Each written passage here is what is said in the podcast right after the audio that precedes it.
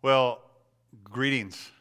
Glad that you are here. And uh, we're in uh, going to start in the book of Proverbs today. If you want to grab a Bible, or if you have a Bible there, pull it out on your phone.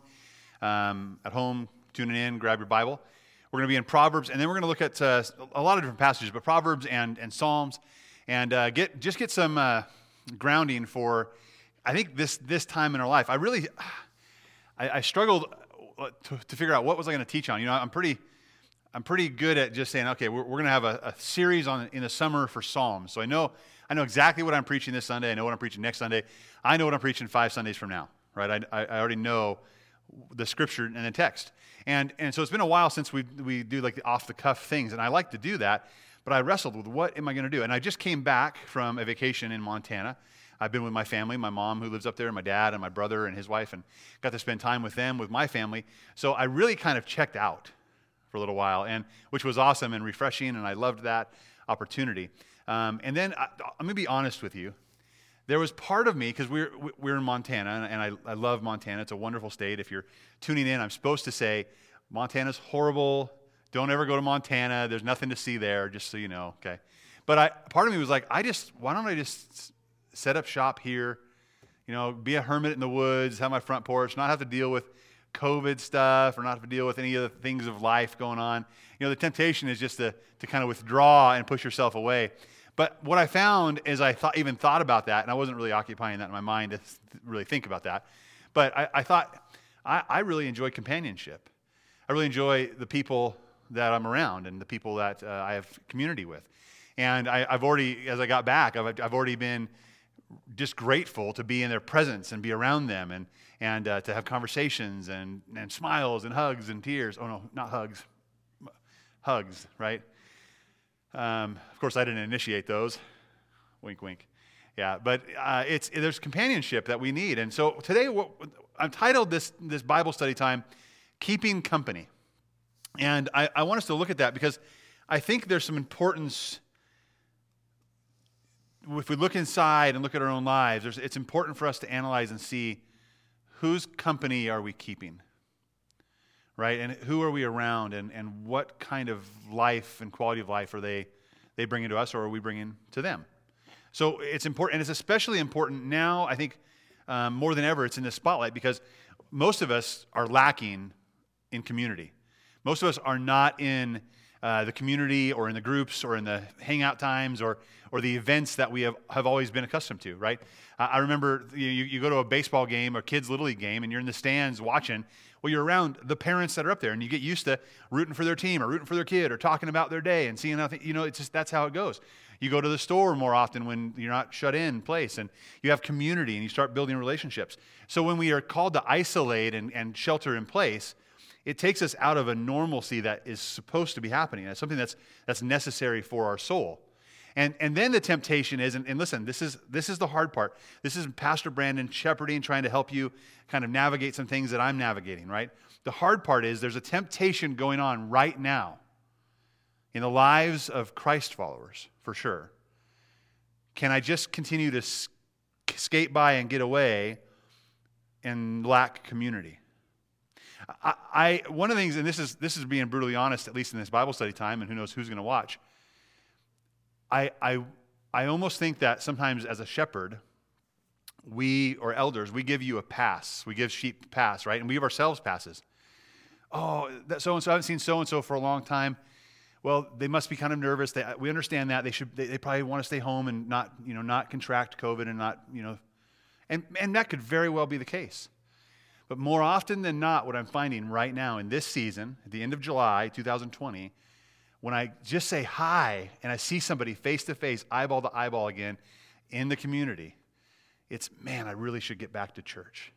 I, I, it, I, no reason I'm not there, just uh, other things are coming up. And see, the temptation is to prioritize a different type of community, a different type of company, a different type of companionship. And that is a temptation that comes straight from Satan. Now, it's good to prioritize friendships and, and companionship, but what company are we keeping? That's really important for us to look at. So, we're going to look at that today. I'll pray for us. We're going to ask some questions today and get your opinion and your thoughts on some things. And uh, we'll go through a bunch of different scripture texts. Let's pray. Father, thank you so much for the opportunity that you've given us tonight, God, to come here and to, to sing praises to you, to offer our worship to you. God, we, we owe that to you. And God, it is the overflow of a heart, of hearts that are joyfully filled by the Redeemer. May we seek you as that Redeemer. May we find our ultimate satisfaction in you and in the life you've called us to live and who you've called us to live that with. God, as we look to your word, we pray that you would guide us there, convince us of truth, convict us of sin, conform us into the image of Jesus Christ. We pray it in his name. Amen. All right, so let me ask the opening question here. What defines companionship? What defines companionship? Or what makes someone a companion?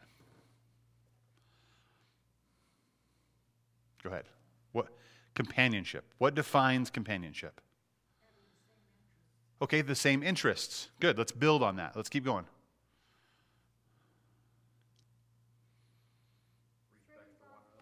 Okay, respect for one another. In what way, Doug? Like Uh, So that whatever your opinion is, is fine, and whatever my opinion is, is fine.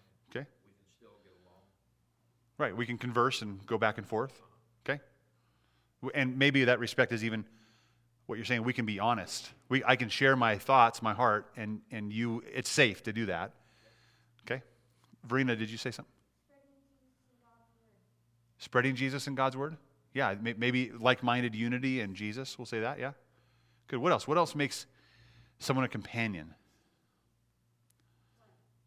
Say again? Love. Okay? What kind of love?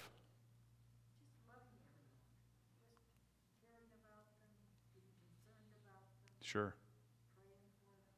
Right.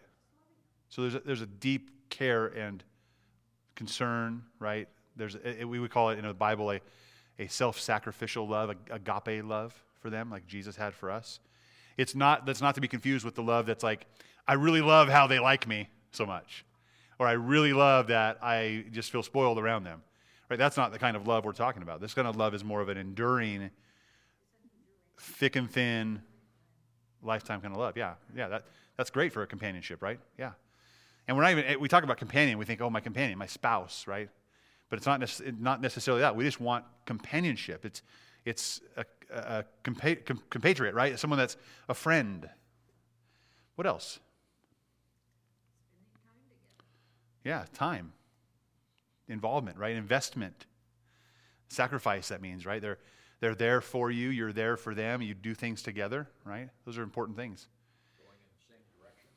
Yeah, I think going that's good. Going in the same direction, that's really important.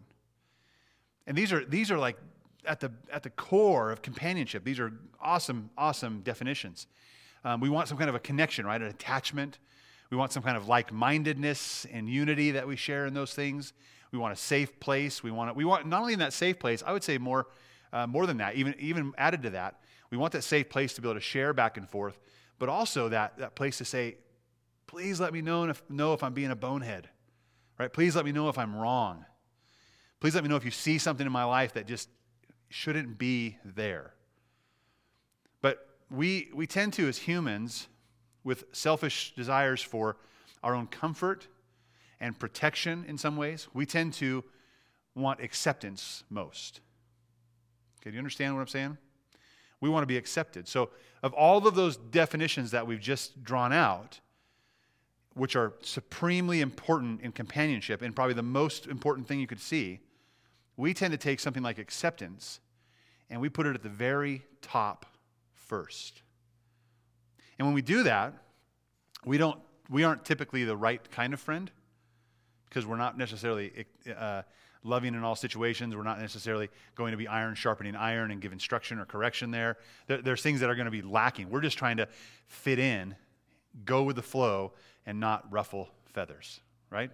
So that's, that's really, a, and, and doing that is a detriment to a, a, a solid, strong relationship with somebody, right? A, a companion like relationship. So we're going to look at this, this kind of desire, this flow of companionship, and what, what we should be pursuing. Because right now, Uh, there's all kinds of things we could be pursuing for companionship, right? As in COVID and being sh- sheltered in place and avoiding large groups, maybe you've been avoiding coming back to church or getting back in your small group or, or even just having dinner or, or sharing community with someone in your church family, right? Those people that are, that are like minded and want to help you and want to encourage you. Uh, maybe it's because you're, you're sinful in some way or you're ashamed in some way, right? There's a point we need to move forward and say, you know what? I need to pursue those things that we define as companionship most deeply. And, and today we're going to look at why. So we're going to look at it a little harder. So Proverbs 13, if you would turn there in your Bible, Proverbs 13, and we're going to look at verse 20 together. A, wonderful book, by the way. I, I, scoured, I scoured most of Proverbs uh, today, yesterday, looking through these passages about wisdom, right? About relationships.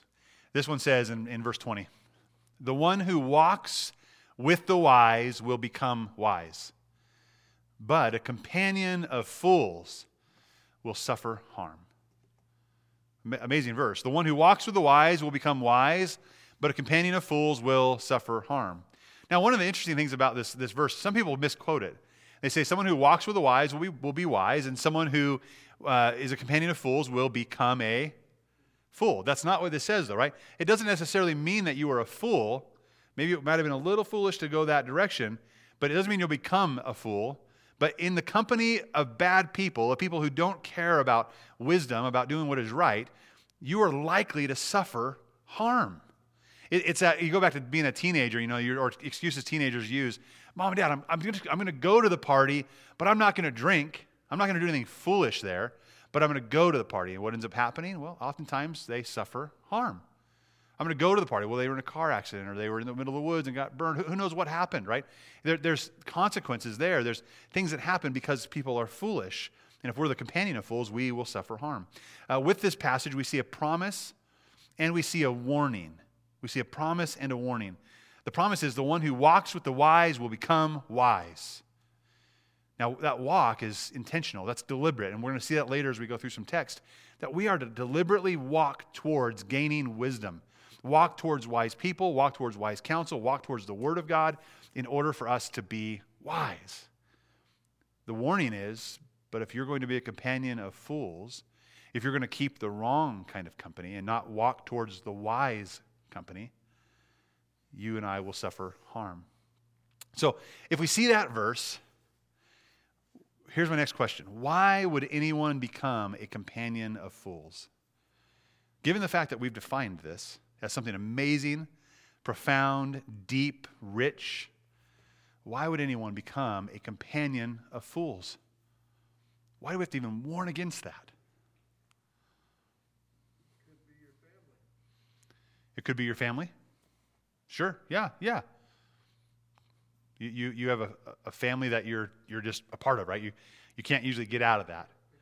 You can't pick your family, right? Yeah, that's, that is, that's probably one of those almost really tough places that, that is an exception and would be a light in a dark place maybe right but it's, it could be very tough are there times are there times we have to remove ourselves from family absolutely right jesus says that the gospel the message of the cross what divides mother from daughter right father from son brothers sister i mean it divides families so there's there's importance there too there's a a wisdom in saying, I'm, I'm not, I cannot be around this, right?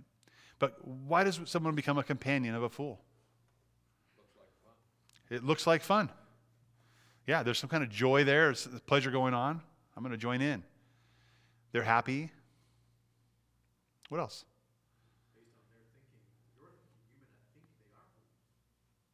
You may not think they're. Okay, you may not think they're fools. Right. Sure. Maybe you don't even have a clue what, that their activity is foolish. Okay? So that's a reason someone might become a companion of fools. I feel like we're on Family Feud, right? The top, what are the top five answers, right? Survey says. What, what else? Why else would someone become a companion of a fool? I had a coworker one time, and we had a lot in common, except not Christianity. Mm-hmm. So we were buddy buddy at work, and then we started hanging out after work, and before I knew it, I was going down a slippery slope. Right. Yeah, it, it happens before you know it. You might have a, a common interest. And see, that's part of a companionship, right? You're compatible in some way. But, but at a deeper level, you're not, right? But what happens is this at some deeper level, the deepest levels where we should have some kind of conviction, some kind of stance, we compromise that conviction because we want to be accepted instead. And then we become the companion of fools, and we will eventually suffer harm. Think about this for not only a, a, just a friendship, think about so many people who may enter dating relationships like that, right? Or, or business partnerships like that. Hey, we, we're passionate about the same thing, we like the same stuff. Let's go for it. Let's, let's partner in business together. Let's partner in marriage together, right? And, and then you come to find out when it gets to the deeper issues, the things that really matter, that actually were convictions of yours, well, are we going to give our, any of our money to a church? How would we do that? Oh, that's what I usually do. We're not doing that. That'd be stupid to give to it, right? I mean, deeper, are, are we going to raise our children in a Christian faith? Are we going to teach them Bible stories and read scripture to them and tell them about the Lord Jesus Christ and to be saved? Well, that's not a priority of mine. Are we going to go together to a place of worship and commit to that time to brothers and sisters in Christ? No, I don't want to do that. I'm going to stay home and watch football or, or so, or whatever it is, right? The opposite is true.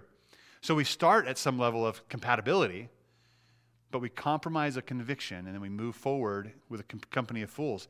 How many marriages are so torn apart because of that? You start strong, like this is going to be great, and then you're totally off on priorities after that. Where your money goes, what you do with your children, what you do with your time, what you, all of that. It's all different, right? How you, how you love and serve, all of those things aren't going to work together. So that's, that's becoming the companion of a fool. But typically, what we do, we, we enter into that relationship as a companion of fool because we've compromised a conviction in some way. Let me read two more verses Proverbs chapter 11, and go back a page there. Proverbs 11, verse 3, another one that has the promise and the warning here. Verse 3 of chapter 11 says, The integrity of the upright guides them. There's a promise. The integrity of the upright guides them, but the perversity of the treacherous destroys them. There's the warning. And, and it's, we look at that verse and say, well, yeah, integrity. I'm going to do what's right. I want to stand on principle and morals and conviction. That's great. And that will guide them, that will guide you. But then we look at the next verse and say, well, the perversity of the treacherous destroys them. It's not even that. It's, we, we, say, we see perversity and we're like, oh, well, that's not me. I'm not perverse in what I do. Well, it is. When we, when we enter into a place of selfishness and, and my own desire is what's most important, that is the perversity that we're talking about. That's what, that's what equates to sin. That leads us to sin and to folly and to, into that foolishness and, and to be companions with fools. Proverbs chapter 13, verse 10. Go, go back to 13 real quick. So we have this war. There's the integrity we can have in our heart, and then there's perversity. So there's war going on over our heart. And we typically try to, we, what we want is that war to subside and for us to enter into this place of, of real just satisfaction and comfort and peace, right? We want to have no confrontation there and just kind of go with the flow. That's, where that's what our heart is looking for. What our heart is really looking for is to be fully satisfied. And for us, Matt prayed this earlier, that, that going to Jesus and his yoke is easy and his burden is light. And when we go to him and lay our burdens down, we find rest for our souls. There's rest for our souls there in the hands and arms of Jesus and, and by following his word, right? And being a companion of the wise and in company of the wise. So it's not, it's not about going towards my own selfish desires just for comfort. It's about getting over me, abandoning me, and going running towards Jesus for, for total rest. So there's this war going on in the heart. And in that war, their pride comes up in me. And, and in verse 10 of chapter 13, it says this arrogance, right? That pride leads to nothing but what? Strife or trouble, right? So think about this that pride and arrogance that says, I'm just going to go with the flow for my own comfort. We're seeking comfort. What does it lead to? Strife. The very opposite of the thing we're actually seeking. What company are we keeping? Go on, though. It says, the arrogance leads to nothing but strife, but wisdom. Here's that word again wisdom, right? Want to be in the company of the wise or walk with the wise. Wisdom is gained by those who take advice by those who take device. Wisdom, first of all, that, that idea of wisdom, it's like, what is the wisest thing? I want to be a, in the company of someone that is wise. Proverbs 13 20, the one who walks with, right, we, this deliberate walking with the wise will become wise. So we have to walk with the wise. Wisdom is gained, it's something to gain, it's something to grow in, it's something to walk towards. So we have this restlessness in our heart, and it's not about compromising our convictions, it's about being deliberate in the movement towards wisdom, towards conviction, and towards truth, and there finding rest and not strife. What does it feel like to follow wise advice? What does it feel like for you to follow wise advice? Again, this is a time, think about this. There was a war going on in you. You didn't know what to do. You probably had some ideas of what you wanted to do, but you sought wise counsel. You walked towards the wise. You gained wisdom. They gave you wise advice. You followed that advice. What does it feel like to follow wise advice? What do you think? What are the words we can use here? Relieved. Relieved, right? Relieved. I did the right thing. Relieved. I don't have to worry about this anymore. I'm, I do not have to wrestle with this anymore. I mean, obviously things will come up, and, but we followed wise counsel, and we find what? What, what is, how do you feel? How do you feel when you follow wise counsel, when you get good advice? At peace. Yeah, at peace. Like that. I can just rest. It's like a load off your, your heart and your shoulders. This burden has been lifted, right? And it's so awesome to have been in companionship with someone who is pointing us towards wisdom and not folly. You see, you see this, uh, the scripture as it sets it up for, for someone who has faith in Christ, the wisdom of, uh, and counsel of the word and the wisdom and counsel of God's people is something that's to bring rest and restoration and relief and, and lift burdens. And that's where we must run. We must walk with the wise, run to them. We want to, wisdom is to be gained as we take advice from folks. So, yeah, when it feel, what it feels like to follow advice, it feels great. It feels great. And it's, it's almost like I didn't have to make that decision on my own, right? I, I, I didn't have to make the bad decision on my own. I could, I could wrestle with that. I think one of the greatest things for, for someone to have in their life is a critic. And not just someone that's going to be a critic, be critical, but someone who is going to help critique decisions in life, help guide and give advice. That's not their job. You don't give them the permission to every, every instance of every moment of life, you're going to just tell me what to do. But it's that person when I can sit in front of them and I can say, hey, listen, I've, I've got to lay this out. It's going to be safe. We talked about it earlier. There's a companionship there. We can, we can share our heart, share our opinion. It's going to be safe and then I'm gonna I'm gonna gain some, some kind of perspective or some kind of advice. And, and you know what? There's there's all kinds of times you've probably experienced this. You've you've wrestled with something in your mind, and you went to someone that was wise counsel, and you had a thought in, in your mind of how this should go down, but you weren't totally settled on it yet. And you went to this person, and they totally said the exact same thing that you thought. Like, oh, that's what I thought I should do. I, I just needed someone to confirm that, right? Someone to support that decision, to get my back and show me some scripture to back that up. Good, that sounds good. I'm going for it. But I, I don't know about you. More often than not, for me, I might make one of those decisions and I go to somebody and I, I have a thought in my mind. I'm like, hey, this is what I'm thinking. This is what I'm thinking. What do you, what do you think? Uh, I think the actual opposite of that, right? I think that that might not be the wisest way to go or to deal. Uh, why don't you do this instead? And it's, it's so refreshing to be able to get a different perspective, to, to get out of my own mind to get out of my own head, to get out of that own wrestling match where that war is waging in my heart between in- integrity or perversity, between truth or between pride and selfishness. And, and I want to trust the truth of God's word and, and, and the truth that comes from God's people. If we seek companionship, why do we tend to compromise our convictions?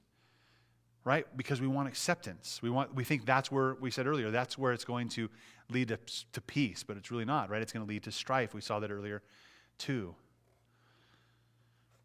How does the company that we choose, how does the company that we choose to keep determine the direction and quality of our lives? How does the, the, the how does the quality of the company we choose to keep determine the direction and the quality of our lives. This is essentially what our first verse, Proverbs 13:20 said. Walk with the wise, become wise. A companion of fools will suffer harm. So, how does the company we choose to keep determine the direction and quality of our lives?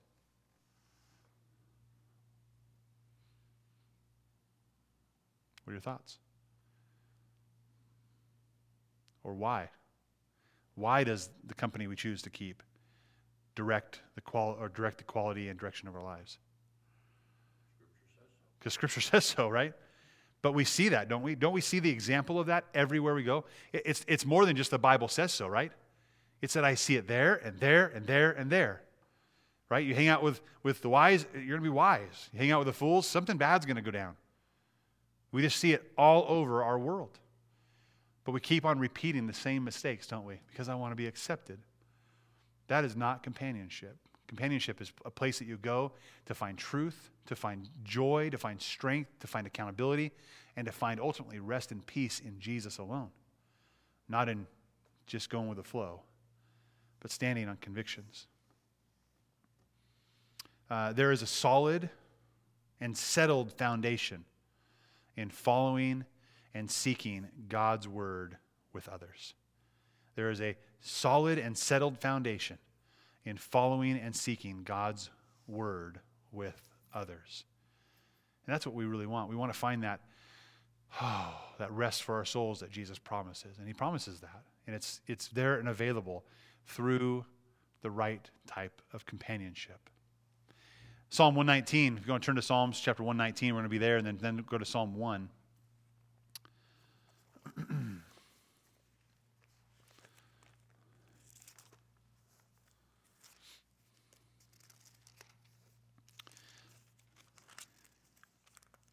Psalm 119 is right in the middle of the Bible. It's the uh, longest chapter in the Bible. Oh, Matt, you're right, 176 verses in Psalm 119. But it's a lot and has a lot to do with the Word of God and the truth of God's Word. Uh, here's what Psalm 119, verse 63. Look at verse 63. Here's what it says I am a friend to all who fear you, to those who keep your precepts. The psalmist figured this out. They said, you know what? I, am going to be a friend, a companion to those who fear God. It's not their own agenda, it's not their own ego, it's not their own pride. They've, they have come humbly, repentantly before the King of Kings, the Lord of Lords, the God of the universe. They fear, honor, and respect Him. So I am going to be a friend who, of people who fear you, God, to those who keep your precepts to those who look to the Word of God as they fear God reverently and humbly. They go to the Word of God for direction, for instruction, and that they, they follow it. They keep God's precepts. The psalmist writes, That's the kind of friend to have. That's the kind of friendship to grow in. Now, listen, during this time of shelter in place, isolation, scattered priorities among us all, we all have them. It is so imperative to continue to have friends who fear God and who follow God's commands. And that is why God has brought us together as the church, as His saints together in unity, to, to devote ourselves to one another, to encourage one another, to edify one another. It's so important right now, more than ever, to keep the right company. And, and more than that, to seek the right company because we have been pushed into our little clusters of homes or family units and groups, right? And, and kept there isolated. It is so important to, to seek that companionship. Moreover, not only is it important for us to be influenced by good companionship, it is important for us to be those friends that someone else can seek. And I would tell you this that if, if, you, if you remember the days when we actually had church together and we filled this place and, and we were bustling with laughter and excitement, and, the, and you remember the faces of the people around you, and maybe particularly in the section that you sat, because that, your name's on that, that pew. By the way, it's not anymore. We erased all those and scattered the pews around, right? I could tell you we have chairs in here. You wouldn't even know the difference, right?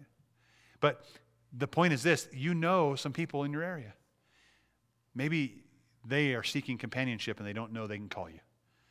Give them a call Reach out to them. Maybe they aren't ready because they're maybe they're an, an older comorbidity. They don't want to, to get coronavirus. They're just keeping themselves at home. But they would love a phone call. They would love a conversation on the phone. we have a ministry through our church right now going on where we have, I think, a half a dozen, maybe eight people who are calling our seniors. Anyone I think that's 60 years old or over, they're, they're being called every single week by somebody in our church. Or maybe it's 65, I don't know. But that's, that's what's one of the things that's happening.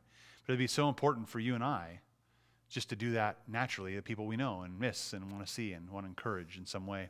I want to be a friend to those who fear God and, and to those who keep your precepts. Let's go to Psalm 1. I want to see the progression because, you know, it's not usually every morning that we'd wake up and we say, Today I want to keep company with fools. Today I want to do something extremely foolish. I mean, some people do, right? But t- that's not typically where we go in our minds. That's not typically where we go when we get up. We, we desire to be above reproach. We desire to be above board. We desire to be honoring to God and be in community with his people. But it's a slippery slope. And I want us to see this here um, in Psalm chapter 1. Now, I preached on this two, three years ago when we first started the Psalms in the summer. Uh, you can check that out. I think it's on our, um, our webpage uh, for an audio. Uh, but let's, let's look at this psalm together, the whole thing. How happy is the one who does not walk in the advice of the wicked, or stand in the pathway of sinners, or sit in the company of mockers.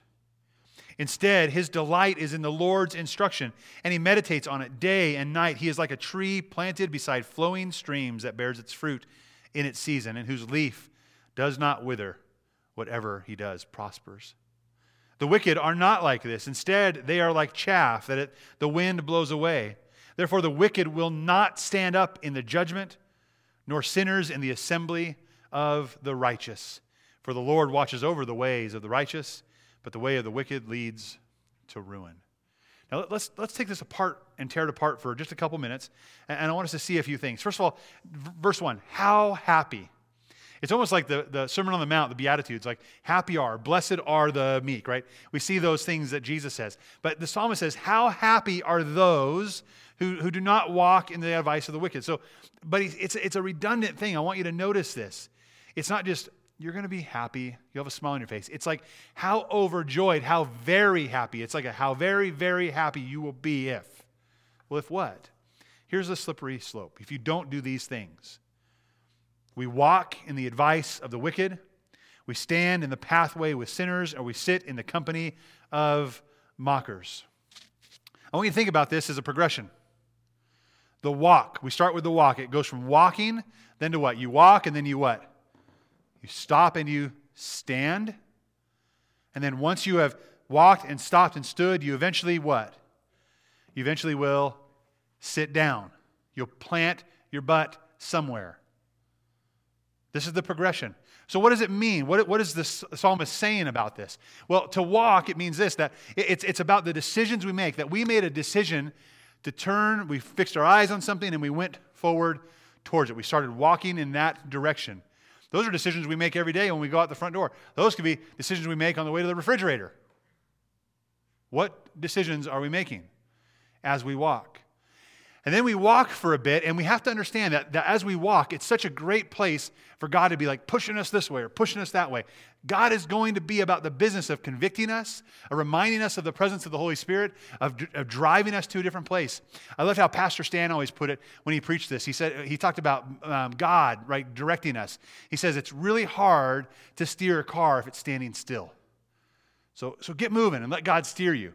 That's, that happens, right? We should make good decisions based on Scripture and walk towards wise things. But even if we, we're a little bit off on our sights, as we walk, we still have that time that we can change course and go somewhere else. But if we don't, or if we do, either way, we will find ourselves standing somewhere. We will find ourselves arriving somewhere. So when we stand, what we're doing is we come here and we say, This is the commitment I'm making. This is the place I'm going to be. I'm going to check it out for a little bit longer. This is the company I'm going to keep. I've arrived at my destination. I may not have you know, boarded the plane or, or, or got off the plane yet and, and gone, got home, but I'm, I'm here and I'm planting here for a minute. And then it goes to sit. So we, we walk towards, we stop, we're in the company, and then we say, you know what? It's like a puppy, right? Or a dog. What's a dog do? They walk to their bed, they stand for a second, and then what do they do? They turn around They turn around in like three circles, and then they what? They sit. They plant themselves. Like that's my spot. And that's what it says. That the attitude of the soul says that. I, I'm going to walk towards that. I'm going to stand amongst it. I'm going to be in this company. And then I'm going to plant myself there. I've made my decision. Now that's important for us to understand the progress of our own hearts and our own souls. Because those three things are true with sin, but they're just as true with obedience to God. They're true with walking towards bad company and keeping bad company, but they're just as true as walking towards good company and good companionship. And I said, right now, right now, more than ever, as you and I are in this position to, to move towards companionship in some way, to find value in some way, we have to make that decision that says, you know what? I am going to prioritize walking towards God, towards God's word, and towards God's people and I'm going to walk there. I'm going to stand there. I'm going to be in their midst and be with that company. And I am going to plant myself there because that is where I will find strength. That's where I'll find companionship. That's where I'll find spiritual growth. That's where I'll find healing if I need it. That is where I need to be. So we need to plant ourselves there.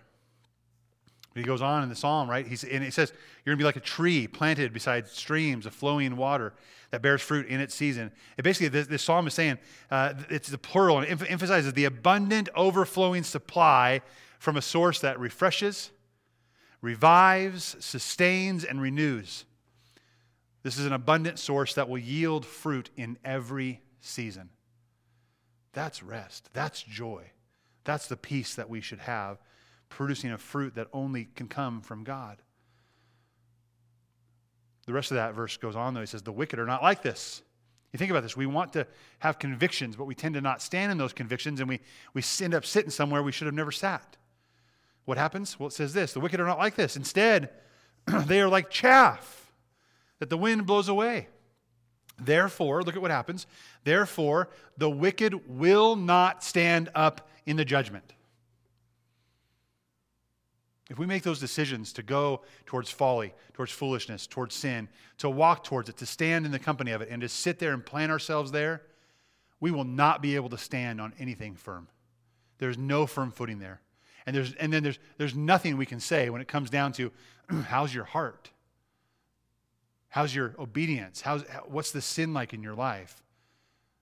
It's going to be fully exposed, and we'll have nothing to stand up on, nor the sinners in the, in the assembly of the righteous. Have you ever been in church in a time in your life, a season in your life, where you were there around Christian people who, who you knew were good people, not just any fakers, right? But good people, hearing the Word of God, and, and you just felt like you were squirming in your seat. You were like, I shouldn't be here. Everyone's looking at me. I just, this is horrible, right? Why? Because when we have made a wrong choice, we have a past of sin, we have this rebellion in our heart, we come even in God's house with God's people with that rebellion, we will not have anything to stand up on. We will be like chaff blown back and forth, and sinners in the assembly of the righteous. It doesn't work.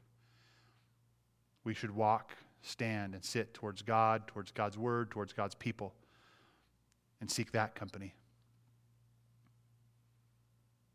Why does bad company leave us unsettled?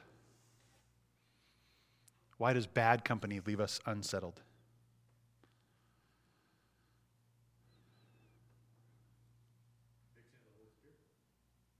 Yeah, there could be there could be the conviction of the Holy Spirit in, in some Christ followers. But you think about the, the flow. We, we wanted we wanted to go be accepted. So when we're in that bad company, they really don't know us. We don't really approve totally of them. And now we're in this cat and mouse game of will they find out? Will they push me away? Will I lose companionship? Which really isn't companionship at all, how we've defined it and how Scripture's defined it, right? That's why we're unsettled. You might run towards that and have, be a companion of fools, but in your heart, you are unsettled. When you go to sleep at night and you lay your head on the pillow, you can't fool yourself. And you won't be able to fool them for very long either. Those who are firmly planted are those who are instructed by and delight in the instruction of the Lord. I want to go to James chapter 1. We have just a few minutes. Man, that goes fast. This midweek teaching thing is no joke. James chapter 1. So, what do we do, right? We want to move towards wisdom. We want to move towards truth. We want to move towards conviction and then move towards companionship. What do we do? James 1 5 through 8 says this If any of you lacks wisdom, he should ask God, who gives it to all generously and ungrudgingly, and it will be given to him. But let him ask in faith without doubting. For the doubter is like the surging sea, driven and tossed by the wind. That person should not expect to receive anything from the Lord, being double minded and unstable in all his ways.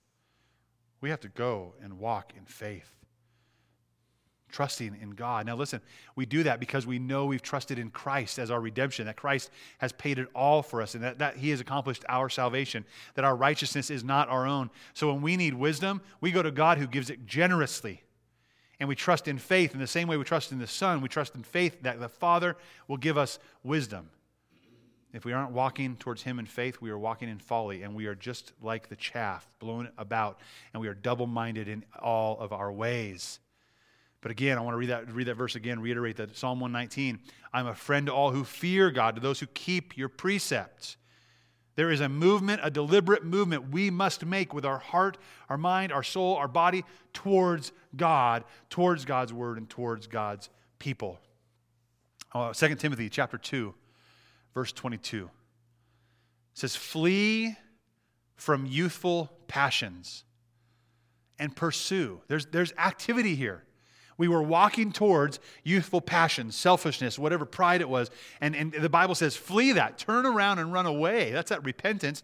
Flee, and it says, uh, flee youthful passions and pursue. There's the deliberateness. I'm going to pursue and walk in a different way. Pursue what? Pursue righteousness, pursue faith, love, and peace. That sounds like companionship almost. Maybe it is. Let's see. Along with those who call on the Lord out of a pure heart. So run away from those youthful desires, run away from the wanting to be accepted, and run towards Christ.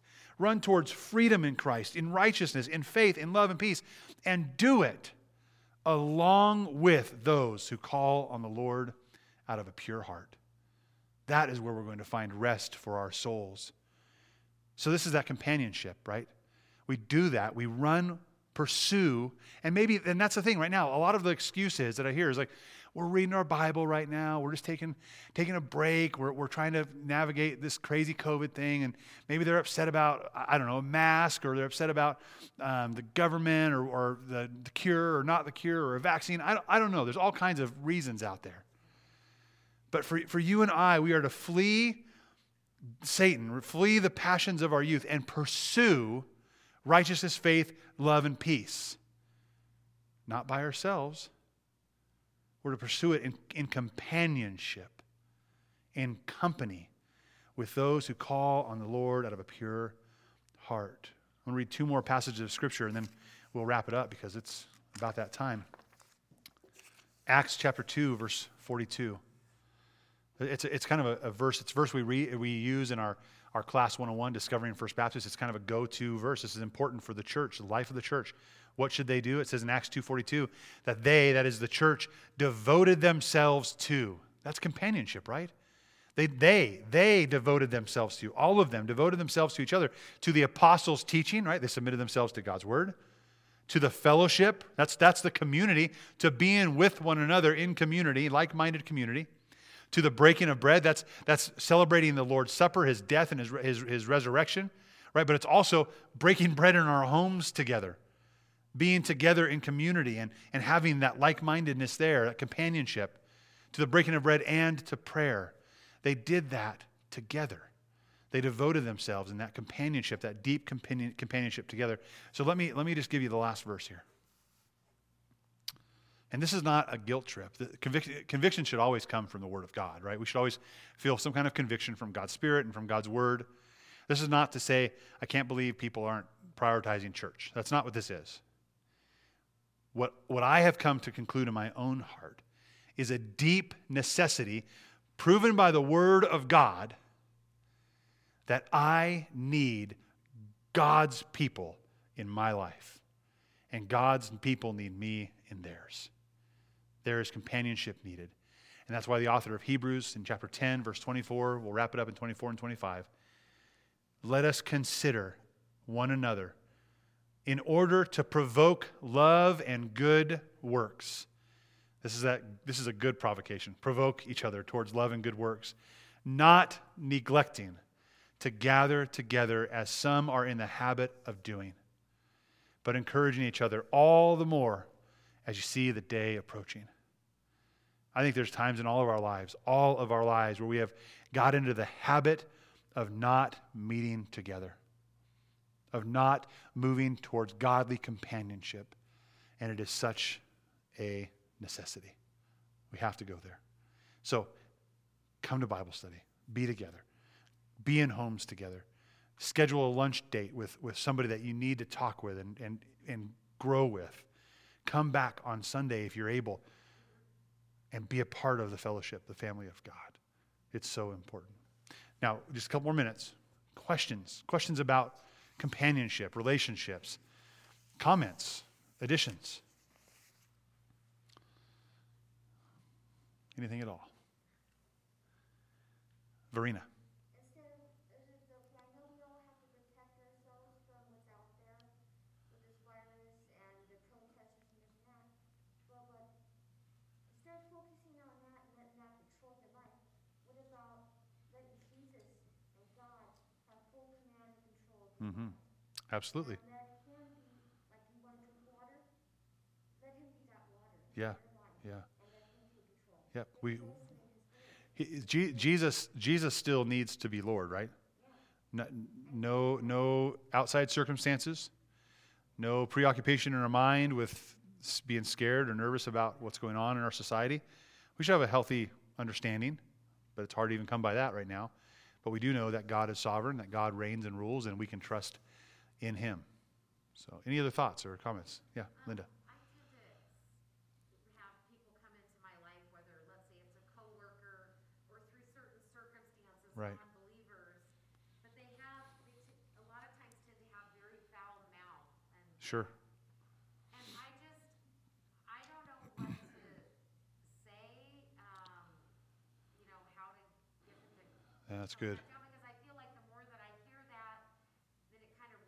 on me and. Sure, um, sure. That's a great question. Uh, Let me. I'll speak to that. that that's, let's just wrap it up with that question. I think it's awesome. Uh, the question was basically if we're in the world and we're around maybe a coworker or somebody that we're in in proximity to, and they aren't a believer, and they have maybe a real foul mouth, right? Or, or there's something that they're doing that just irks us and irritates, and and maybe even to the point of where it starts to rub off on us, right? And we start to to think that way or maybe say those things. What do we do, right? Well, that's a great question. Here's what I would say. I would say that, that we are looking for, and a lot of tonight's Bible study was really about us putting ourselves in a position to have solid companionship. But the flip is true, and I mentioned it briefly. There's a little part of this that we mentioned, it didn't go into great detail. We are still to be people of influence, right? And what we have to identify in our walk, because it will change from season to season, as we navigate this life, we will kind of run into a line that when we cross that line, we are no longer able to be a person of influence, but now we are being influenced by other persons. Now, when that line is crossed, hopefully we're in the company of good companionship of Christ followers who will influ- influence us and point us towards Jesus. But if we get into a place where we're in, a, in bad company, and that bad company is now influencing me, we have to do, I'd say, one of a couple things. One is have a frank conversation. Say, listen, I, I am so happy to work with you and be here. I just need you to know your, your language is really, it's, I'm struggling with that. And I'm not trying to judge you or anything. I don't expect any different. Because really, what we, when we talk about an unbeliever, do we expect them to be anything but an unbeliever? Not at all. I don't. Ex- I expect unbelievers to be exactly as they are. But sometimes it's like it, you're in my, the desk next door. I need you to kind of can you tone it down, please? And most workplaces will have a policy of some sort there to protect employees in, the, in those from those environments. So there's a conversation to have, right, with that. Or it's it's a matter of moving yourself to a different position, to a different place, and, and withdrawing from that. that's the hard part, right? And that's that's where the gospel divides. When we start to want to renew our hearts and our minds and move towards Jesus, there has to be a point where we sever the ties and the tentacles that would reach in and grab us in our life.